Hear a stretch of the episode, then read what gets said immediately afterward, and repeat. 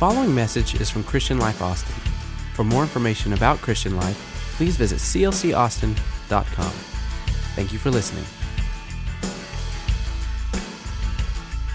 Good morning, everybody. Come on, clap your hands real big. Wow. Look around you. You're blessed to have people around you. Come on, clap for the people around you. Now look up. Clap for the one that loves you. Come on. Now look ahead of you. Clap for tomorrow in your life. Come on. God's good. Amen. I'm not going to ask you to look behind you. We're moving forward here. What a joy to see you today, and what an honor to be able to pastor such a such an august church in the month of August. And uh, this is the second month of the second half of the season of the year, and we believe that July gives us fresh starts because God's not only a God of January, He's a God of July. And August has 31 days, and February just has 28, so God gives you 62 days to kind of get it all back on track. And I want you to know that. I love you very, very much. We're going to do something very special now. If you'll stand to your feet, I'd appreciate that. We're going to have a moment here just to kind of remember uh, people just like us that just happened to be in a Walmart yesterday and uh, were gunned down by whatever, whatever he is, whatever that person is. We live, folks, and I'm not trying to be negative, but we live in a, in a very evil world. We live in a world that is full of hate and full of anger. And people take their actions out on innocent people. And we don't need that. We don't need that. God, heal our land. And then this morning in Ohio, Dayton, Ohio, 10 more killed by a gunman, a copycat thing, and over 10, 15 wounded. And, and we just, you know, I've got friends in Dayton. I've got pastor friends in Dayton. I've preached in Dayton. And uh, I may know some of those people. I don't know. But I just know this that we need to call on our God today. We need to call on our God, and we need to remember because we're still alive and well. And I want you all to know that we do our very best to bring safety to this church. We have a wonderful watch team headed up by some wonderful, wonderful human beings that know what they're doing. And I just, yeah, go ahead. That's all right. Yeah. But at the same time, we need the protection of God in our life. We really, really do. So I'm going to ask you to bow your head. And I'm going to ask you to, for just a moment of silence, just remember the folks in El Paso that lost loved ones and the folks in Dayton this morning that lost loved ones. So, would you bow your head? Let's have a moment of silent prayer together.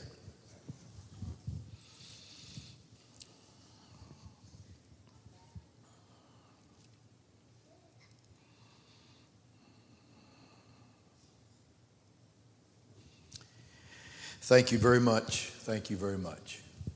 Uh, just remain standing just for a moment. And now there is a there's a little melancholy feeling over the church here right now, but we're fixing to hear some good news. So I want you to turn to your neighbor and say, Good news is coming. Good news is coming. And we're going to receive the good news here today. While you're standing, before you're seated, we're going to read a text, but before you're seated, but I want you to give it up for our favorite praise leader that comes to worship with us. He's going to be here the second Sunday, I believe, in September. Ricardo Sanchez is in the house here today. Amen.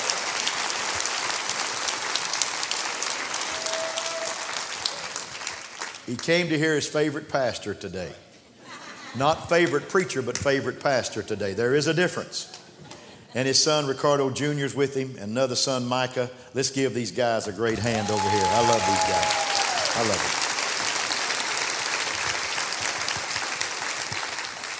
them. Everybody say, There is more. Part two. We're speaking today on the blessed life. The blessed life. I want everybody here to know that you can have a blessed life. You can have a blessed life. You don't have to have a messy life. You can have a blessed life, living the life of Jesus Christ in your life. Ephesians 3, our, our, our text, our, our, our standard text says, Now to him who is able to do immeasurably more than all we ask or imagine. The King James says, exceeding abundantly above that we're able to ask or think. Paul, writing to the Colossians, said that you will walk in a manner worthy of the Lord, to please Him in all respects, bearing fruit in every good work, and increasing in the knowledge of God, strengthened with all power according to His glorious might. I love that scripture. Turn to your neighbor and say, I'm going to help the pastor today. And you may be seated. You're awesome, awesome people.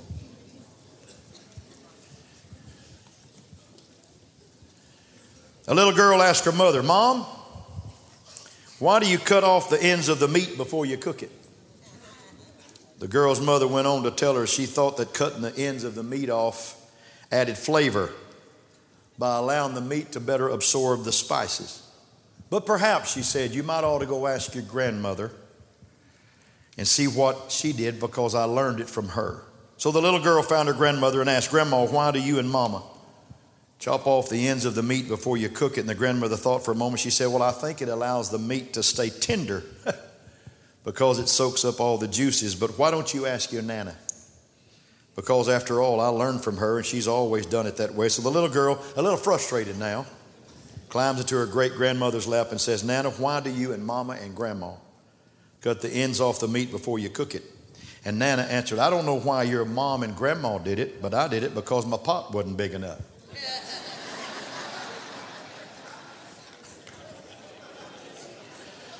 Many of us, that's a shrewd great grandmother. Many of us walk through life blindly without knowing our real purpose for what we do. One of golf's immortal moments came when a Scotsman demonstrated his new game of golf to President Ulysses S. Grant. Carefully placing the ball on the tee, the Scotsman took a mighty swing, and the club hit the dirt, the turf, and scattered dirt all over the president's beard and the surrounding vicinity, while the ball waited placidly on the tee. Again, the Scotsman swung. Again, he hit the ground. Same results. And the president waited through six more swings and then quietly stated, There seems to be a fair amount of exercise in the game, but I fail to see the purpose of the ball. You'll get that after a while. President Grant made a statement that could be true about many of our lives. There seems to be a fair amount of exercise, but sometimes we fail to see the purpose of it all. How many people have much activity in their lives, yet little or no progress in their lives? For all the busyness in each of our lives, I got three questions to ask you. Are you getting anywhere in life? Are you going anywhere in life? And is there a purpose for all of this? Or is it just, just an exercise in futility? Purpose gives meaning to life. Say it. Purpose gives meaning to life. And last week we talked about there is more, and we preached about do you live on yesterday's experiences, or are you waiting for the rapture of the church for your tomorrows? Or can you somehow forget some of the things of your yesterday and not have to wait on a rapture of a church, but start walking in favor and the blessing of God in your life? Can you do that? And I preached last week about Moses when he blessed the whole congregation and the spirit that was on him fell on them. And I don't want to be that pastor again today that's preaching and you're just listening. I want us to cooperate with what God's doing in this house for all of us. Because it's not me trying to tell you, it's me trying to help you help yourself to what God has in your life. Can we reach and believe that God has better things in front of us? Can He still serve the best wine now? Or do we have to wait for then? We will allow every day to be a blessed day. Everybody say a blessed day. See, the question needs to be asked Are we truly living? Are we truly living? Or are we just existing? There's a difference between those two, a tremendous difference. For you see, living has been defined as vigorously alive. You're alive, you're full of life, you're smiling, you're happy, you're glad because this is a good day that the Lord has made. We're going to rejoice and be glad. But existing is defined as to just have being, to just being there. See, God wants more than just existing in our life. He truly wants us to live life every day. We want to be people reaching for greater life and abundant life and more life. He said, I've come that you might have life and that more abundantly. So many wake up and follow a routine every day, and there's nothing wrong with that. Really, there's not. They go about their business, but they have no real sense of purpose in their life. Their happiness and their fulfillment of life depends largely on others and on circumstance. Let me ask you a question. Can you ever get, get, just get tickled at yourself? If you can't get tickled at yourself, you may have some issues. You may think too highly of yourself. I can laugh at me. I don't have to have you to laugh. I can laugh at me. In fact, I laugh at me all the time. Because I've talked to me before and I said, that didn't even make sense, what I just said. So much for that. If you're completely honest, we all could admit that inside sometimes we're empty. We're not filled to the brim with this thing called life. We're not living, we're just existing. So I want to say this real slow. Now, I'm not saying that we all have to live lives of liberality with a new wild change every day, like blue hair on Monday and orange hair on Wednesday and green hair on Friday. And your husband saying, What's coming out next, baby? However, we can learn to live lives that are full of vigor and full of livelihood rather than being content with just being or just existing. Or like the guy crawling out from under the rock in the Geico commercial. You don't know where you are or what you're about, but you can save 15% on your car insurance. You know what I'm saying? Let me give you three things to enjoy the more of God. Oh, I feel like preaching today in your life. First and foremost, beloved, and you've heard it, we've got the carpe diem.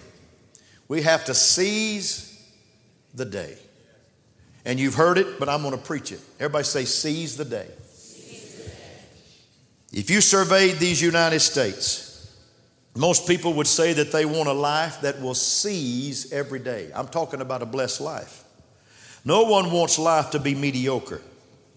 We want our lives to be full. We want our lives to be more. We want every day and get everything we can get out of every day. We want to squeeze the sponge of life and get all the residue we can out of it into our mouth. Yet we are wrapped up in deadlines. Help me now. We're wrapped up in commitments. We're wrapped up in problems. We're wrapped up in priorities. And it just doesn't always happen. And so we don't seize the day. We don't. Yet there are ways to seize it, to seize every day of your life. The Apostle Paul had this down to an art. He really did. Man, that guy was through, went through hell in a handbasket. You hear me? He had some stuff in his life, but he understood how to seize every day. He wrote in Colossians chapter 1, watch this now, I've paraphrased it. He said, Giving thanks unto the Father who has made us. Are you happy that somebody made you? That you didn't make yourself, you, God made you? And everybody say, Partakers of his inheritance, who has delivered us from the power of darkness, who has translated us into the kingdom of his dear Son, whom we have redemption through his blood, even forgiveness of our sins. You need to go put this on your refrigerator PDTRF. Somebody say, What does that mean? Said, I don't know, but it sounded good Sunday when Pastor was talking about it. Everybody say, Partakers, delivered, translated, redeemed, and forgiven. Folks, that's a day. You hear me? That's a day. When you get up and say, I'm a partaker of the kingdom of God, and say, I've been delivered from sin. When you say, I've been translated by the power of God, and I've been redeemed through his blood, and forgive, forgiveness of my sins. What a joyful day that would be. Come on, clap your hands and say, That's all happening today. Those three verses bring it all down. I love this, like it or not, folks, like it or not. The IRS knows their purpose for existing. Anybody understand that? In the IRS handbook, it states during a state of national emergency resulting from enemy attack, the essential function of the service will be as follows assessing, collecting, and recording taxes. Some of y'all didn't like that. I think that's one of the funniest things I've ever preached here. So while we're under attack and in a national emergency, they'll be doing what they always do. What they dutifully do is reaching in our pockets and taking more money. Hallelujah. If you work for the IRS, I love you. You just have a job to do. Because the IRS knows their purpose. They know their purpose. Some of you walk through minefields, and everyone, every time a minefield comes against you, you stop. But you have a purpose. You have been forgiven. You have been translated. You have been redeemed. You can walk through anything because there is a God that is with you that's greater than anything that surrounds you. And when you're going through all hell in your life, keep your purpose in your life connected with you. Amen. I've got a beautiful pen here. Shout out to Ross Carter. Ross Carter makes beautiful pens, and this is one he made for me. It is classic. It's not for sale, it's a gift. But it's, it's, a, it's got a beautiful roller ball on it. It does good. But see, something's happened to this pen since I got it from Ross. It has run out of ink. It's beautiful. I reached in my drawer the other day to sign something and I couldn't sign it because it was out of ink. And I'm trying to write here thinking it might come back, but once this is empty, it's empty. And so when you when you understand the purpose of a pen is not to look pretty, a $2,500 Mont Blanc with no ink is not purposeful. And when you need to sign something, you, you'll reach for a 29 cent Bic and sign it because a pen needs to sign something. A child of God, oh, let me preach right now. A child of God needs to walk through situations in your life that says you will not complete this journey. But you take me out, I'm going to keep riding and say, by the grace of God, I will walk through that and that and that and that because I know my purpose in life. Paul said it this way I want to know Christ and the power of his resurrection and the fellowship of his suffering, becoming like him in his death, and so somehow to attain the resurrection from the dead. One of my greatest speeches I ever heard in my life was a man that won the national NCAA championship with North Carolina State in 1983, beating my beloved Phi Slamma Jamma Houston, Houston Cougars. I still love, I still love, uh, what's his name? Come on, help me. The center for the Houston Rockets. What's his name? Keem Olajuwon. My God. I was all I could think of was Kareem Abdul-Jabbar. he was pretty bad too. But Jim Valvano, when that game was over, ran out on the court looking for somebody to hug. Because they had so believed, somehow, everybody in the stands so believed that Houston was going to dominate that game. And Jim Valvano had those, those boys from North Carolina State ready to play ball. And they won. So Jim Valvano, like him or loathe him, became a hero to me because he knew how to talk his team into a position to win against a favorite. I'd like to talk the favorite, this church, into winning in your life. We don't need to be upset by hell. We need to overcome hell and overcome the situations of life. But Jim Valvano contacted cancer, you know, and he made fa- this famous speech, and they play it every year when the ESPYs are on. And I remember the first year I heard it, I wept and I cried. And the second year I heard it, I cried. And I heard it again the other day and I cried again. I've been crying for years because he's dead and gone, but the speech still moves me. And Jim Valvano said this He said, In order to seize the day in life, you have to do three things every day. And I'm going to preach Jim Valvano to you right now. He said, The first thing you have to do every day, you have to laugh. You have to laugh. I asked you a while ago, can you laugh? Are you able to laugh? Or is life got so serious to you that you can't laugh anymore? Can you laugh at yourself? Can you laugh when you stumble and say, Well, you goofy thing, you almost fell down? Can you laugh when you look at your bald head and say, Wow, this is ugly? Can you laugh? Can you laugh when things are not going just the way they ought to go? See, laughter doth good like a medicine. It releases endorphins into your body and it causes a medicine to come into your life. And we all need to laugh again. And I don't think the church is laughing enough. I don't think Christians are having enough joy in their life. But in order to seize every day, you have to learn how to laugh again. And he said the second thing you have to do every day, you have to think, you have to think, you have to think, because thinking causes us to understand mortality, the now of life, and to understand that we're not here except by the grace of God. And then all of a sudden, God gets in the picture of your life. Hallelujah. I'm about to cry now and I'm preaching this sermon. But you have to think God is good. He's awesome. He's a wonderful Savior. I'm so happy that I know him. I'm so happy I got acquainted with him. I'm so happy he saved me. I'm so happy he delivered me from a life of destruction. I'm so happy he set my feet on a rock and established my going. I am so happy I have a Savior. And then he said, every day you need to get emotional. He said, he called it, you need to cry. Now, I'm not talking about people that are crying because of depression and need some Xanax. I'm not talking about that. I'm talking about people that just appreciate, you know? You know, some of you know my story, but I get up every morning appreciating Patty like I didn't the day before. I had an old preacher tell me one time, said, son, every day you live, you got to get bigger and grow, grow, grow greater in your communication with God. You got to be better every day than the last day. And I think sometimes some of us don't cry enough. We don't get emotional about life. And so we don't seize the day. We don't get a hold of the now. We don't get a hold of the now. And somehow you've got to laugh and you've got to think and then you've got to get emotional and say, Thank God for my family. Thank God because we raised some kids that are still doing it right. Thank God because I've got a mom and dad that are doing the right thing by bringing me to the house of God. We need to get emotional because there's nothing like understanding that we don't do this by ourselves. Alex Haley said, You'll never see a turtle on the fence post by himself. He didn't get there by himself. Somebody had to place him there. And I'm going to tell you, everything that we have in life has been given to us by somebody else. And our greatest contributor is Almighty God, for in Him is no variableness nor shadow of turning, and every good and perfect gift comes from Him. Would you clap your hands and say, I love you, Jesus. I love you.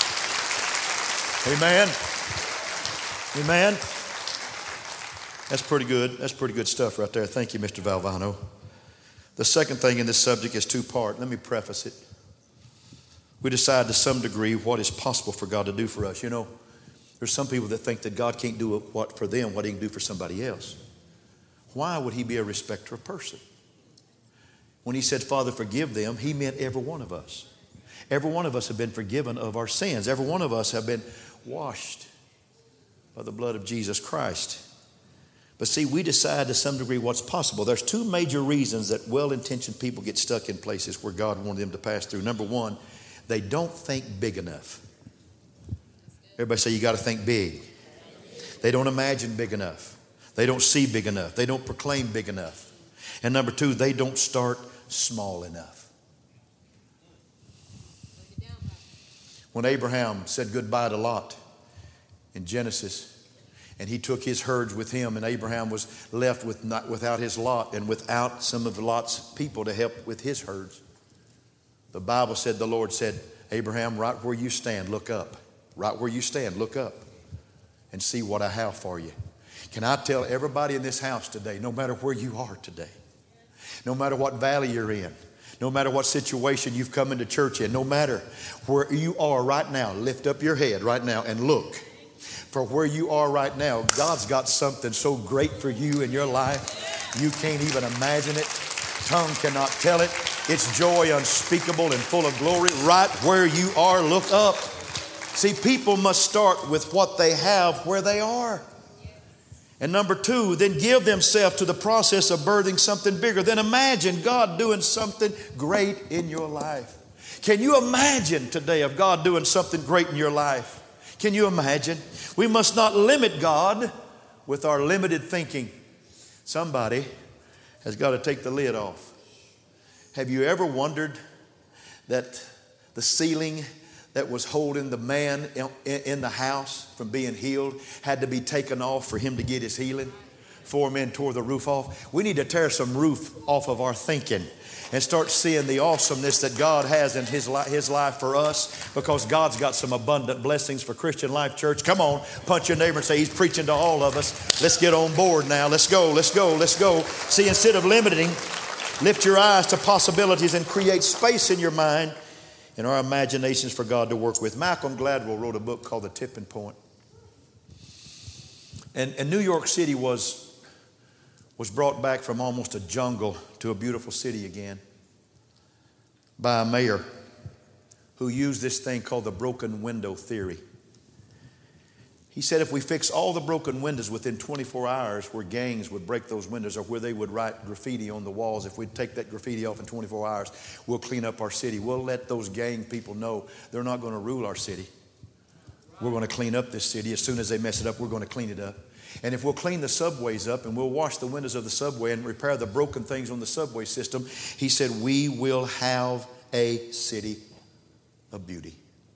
Fixing windows, cleaning up subways, and cleaning things that were just of non essential value is to some like rearranging the deck chairs on the Titanic as it headed for the iceberg. Because we can't see that you can start that small and change a great big city. Mm. Proverbs 29 said, Where there's no vision, the people perish. I read a story about two men who went to work for a railroad the same day. 15 years later, one stood on the back of the train and described the process of two tracks coming together in middle America. The other was in the audience. You know why? Because one went to work for a quarter a day 15 years ago, and the other went to work for the railroad. What are you in this thing for? Are you in this thing because you want somebody to bail you out of trouble? Are you in this thing because you want to walk in white someday?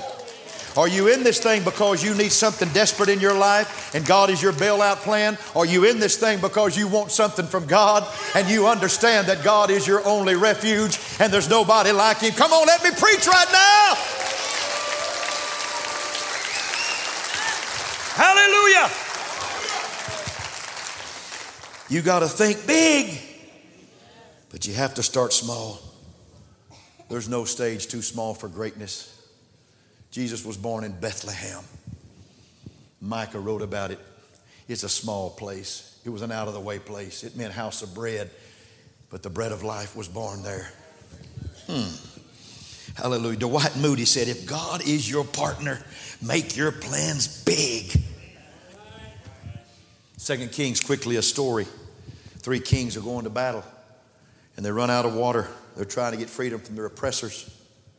And as they get prepared to go, they run low. And so they know their troops can't fight without water. And it's been a great drought in the land. So they, they leave their camps and go looking for a man named Elisha.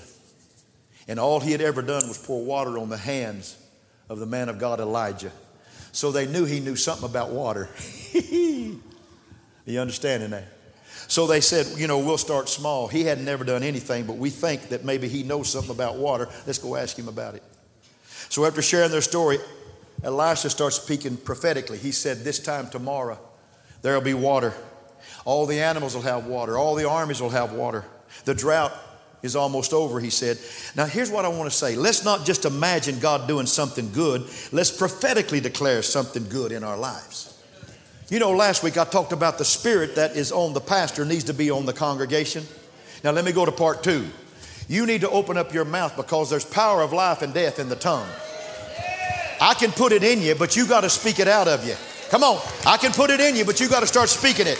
Daddy, you need to get up in the morning and say, This house is a house of the Lord. The Lord dwells in this house. Come on, you got to say that. You have to speak that. You can't just receive that and let it die in your spirit. You got to let it go because prophetically, audacious faith has got to come out of your mouth. I wake up every morning and say, God, you're blessing Christian Life Austin. You're blessing us. Thank you, Lord. I'm glad I'm a part of it. I can't wait till Sunday. It's Christmas again on Sunday. I'm fired up today. I'm fired up today. I threw my robe away. I'm, I'm preaching today. I feel good today. I, I, don't, I, don't, feel, I don't feel old today because I'm not old. I'm as young as you are. I'm 25 years old preaching right now. I feel like I'm just a young man talking and walking because I declare this congregation, if you'll open up your mouth and start declaring that God has something great for your family, great for your life, it doesn't matter how small you start, think big. Think big.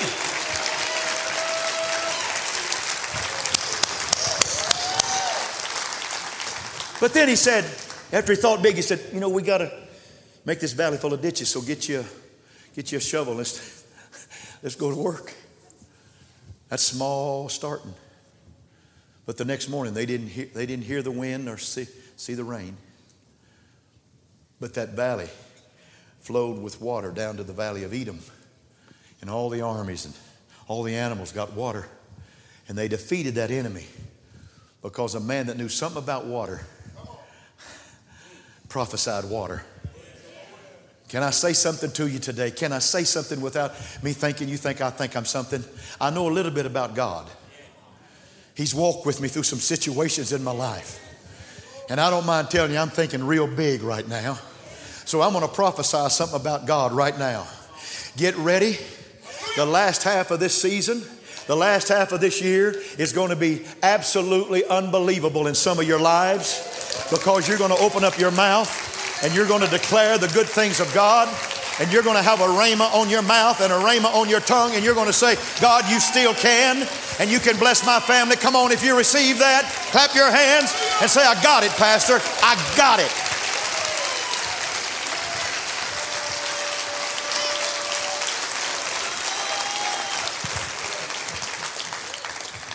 Let me close.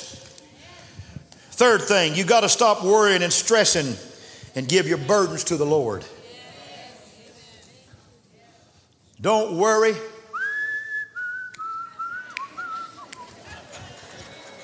Be happy.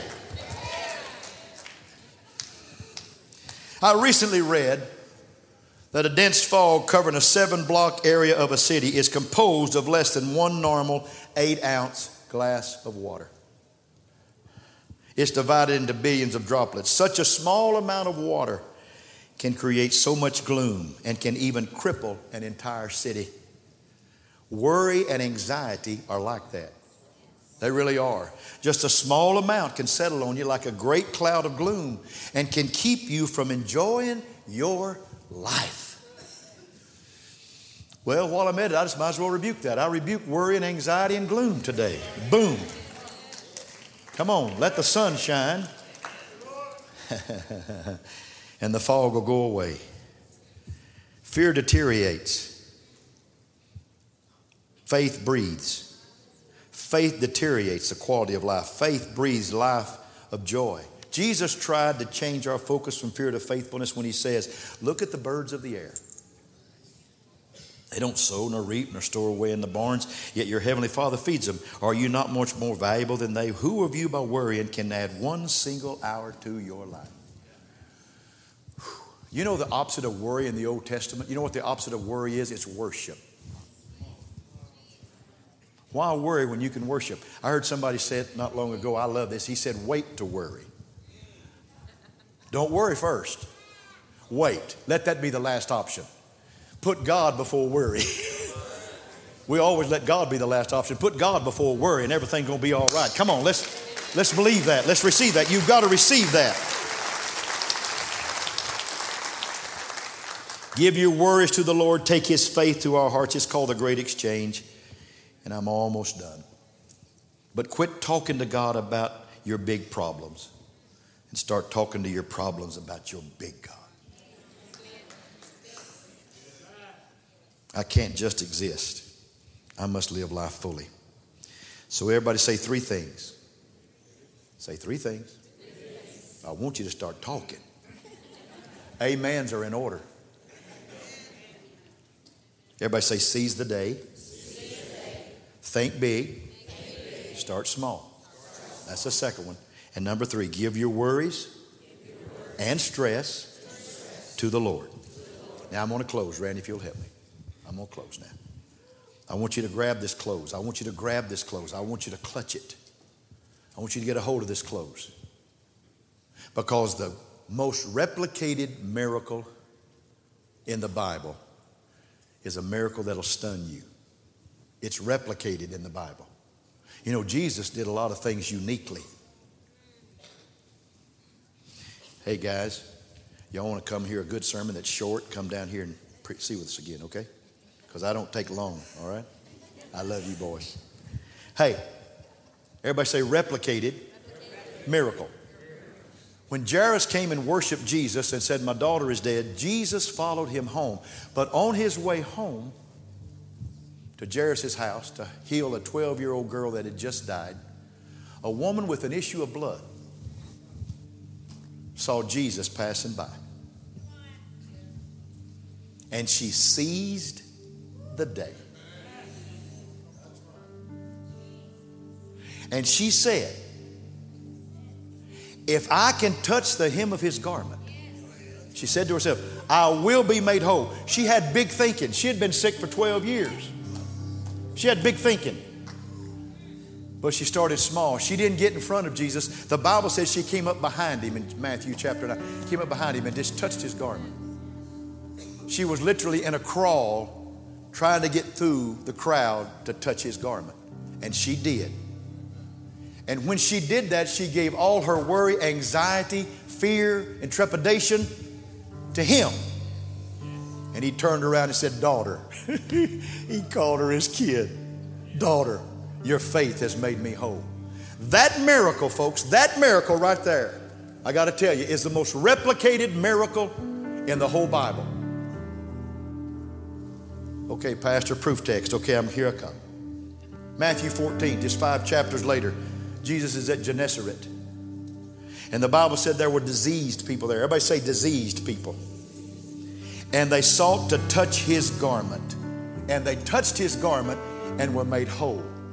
Every one of them. So it went from one to what? 500? One to a thousand?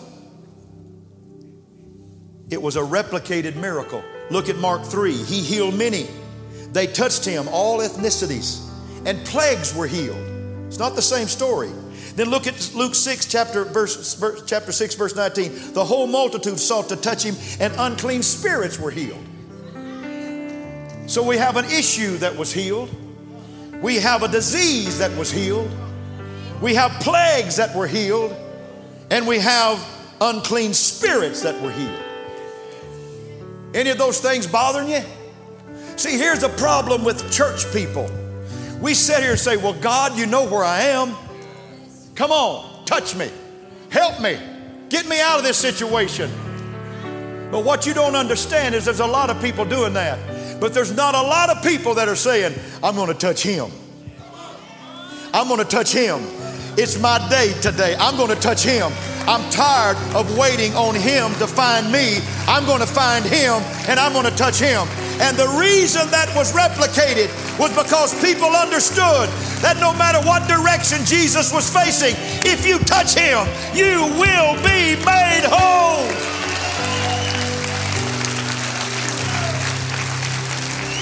Can I get a witness from the congregation right now? Oh, oh, hallelujah.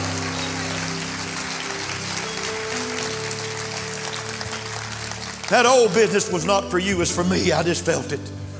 God, have mercy. Here's what I'm saying don't wait on God to find you, but seize the day. Think big and give your worries to the Lord. He will heal anybody in this house that reaches out and says, I'm going to touch you today. I'm going to touch you today. Boy, it makes me laugh. and it makes me think. And it makes me cry. Because I've been there. And I needed him worse than anybody that was in the church. And I felt his presence. And I reached out and I touched him. And I've never been the same. I've replicated the woman in Matthew 9 many times. I need a touch. No, I need to touch him. I need to touch him. There's a lot of us in one of him. I need to touch him. And when you get desperate enough, you'll seize the day. You'll seize it. And that's what I call a blessed life. A blessed life is simply broken down like this touching Jesus every day. That's a blessed life. Touching Jesus every day. Every day. Monday, Tuesday, Wednesday, Thursday, Friday, Saturday, Sunday, Monday, Tuesday, Wednesday, Thursday, Friday. Every day. The secret to a blessed life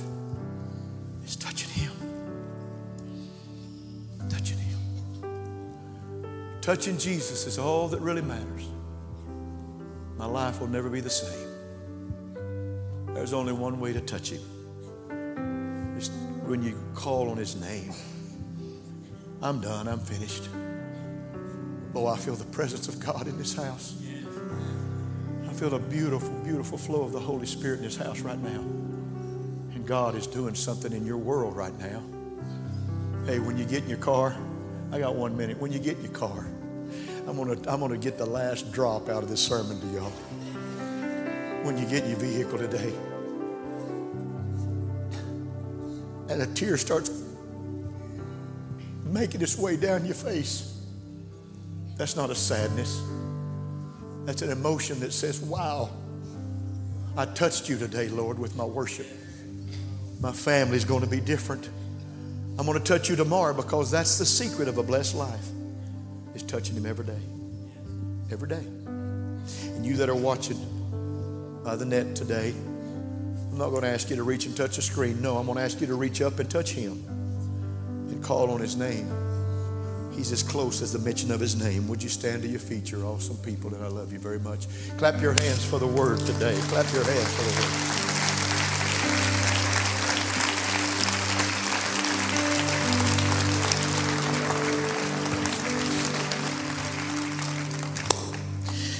Join somebody's hands. If you're a germaphobe, just take the wrist.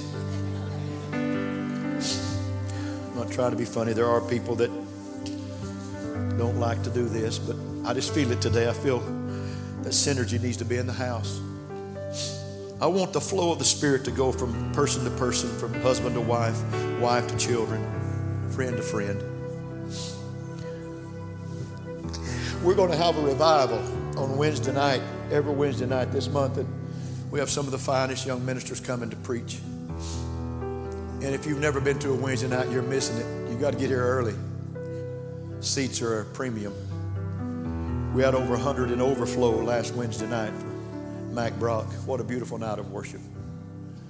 But I want to thank you for being here today at Second Church in the middle of summer. We've got a full house here today. You know why you're here? Because you wanted to be here.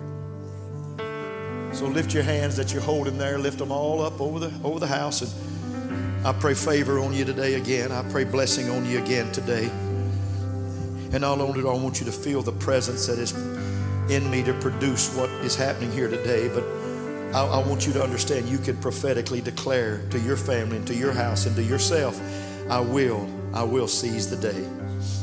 I will think big, even though I have to start small. And I will, I will cast my cares and my burdens on the Lord because He cares for me. And I love Him and I love Him. God, thank you for these people. Thank you for these men that work hard for their families. Thank you for these mothers and these wives that are so diligent with home and with their families. Even some of them have jobs too. Bless our parents, bless our families. Bless the family structure at Christian Life Austin. Bless our children, Lord those that are getting instruction next door, and those that are here in the house of God. Bless them today, God. Let your hand walk on them and be a part of their life. Touch them, touch them, touch them, strengthen them, bless them. Let them know without a shadow of a doubt that you're here and they can, they really can reach out and touch you. In Jesus' name, go with us this week. Show us favor all month long. Show us favor all month long. And let us grow in stature the favor of God and the favor of men. In Jesus' name. Everybody said, Amen. Everybody say, I have a purpose. I love you. You're incredible people. Thank you for loving this church and loving the God of this church and loving the families of this church and loving the pastor. I love you very much. Have a great, great day. We'll see you Wednesday night. Next Sunday, third part, third part of There Is More. I love you. Next Sunday, next Sunday.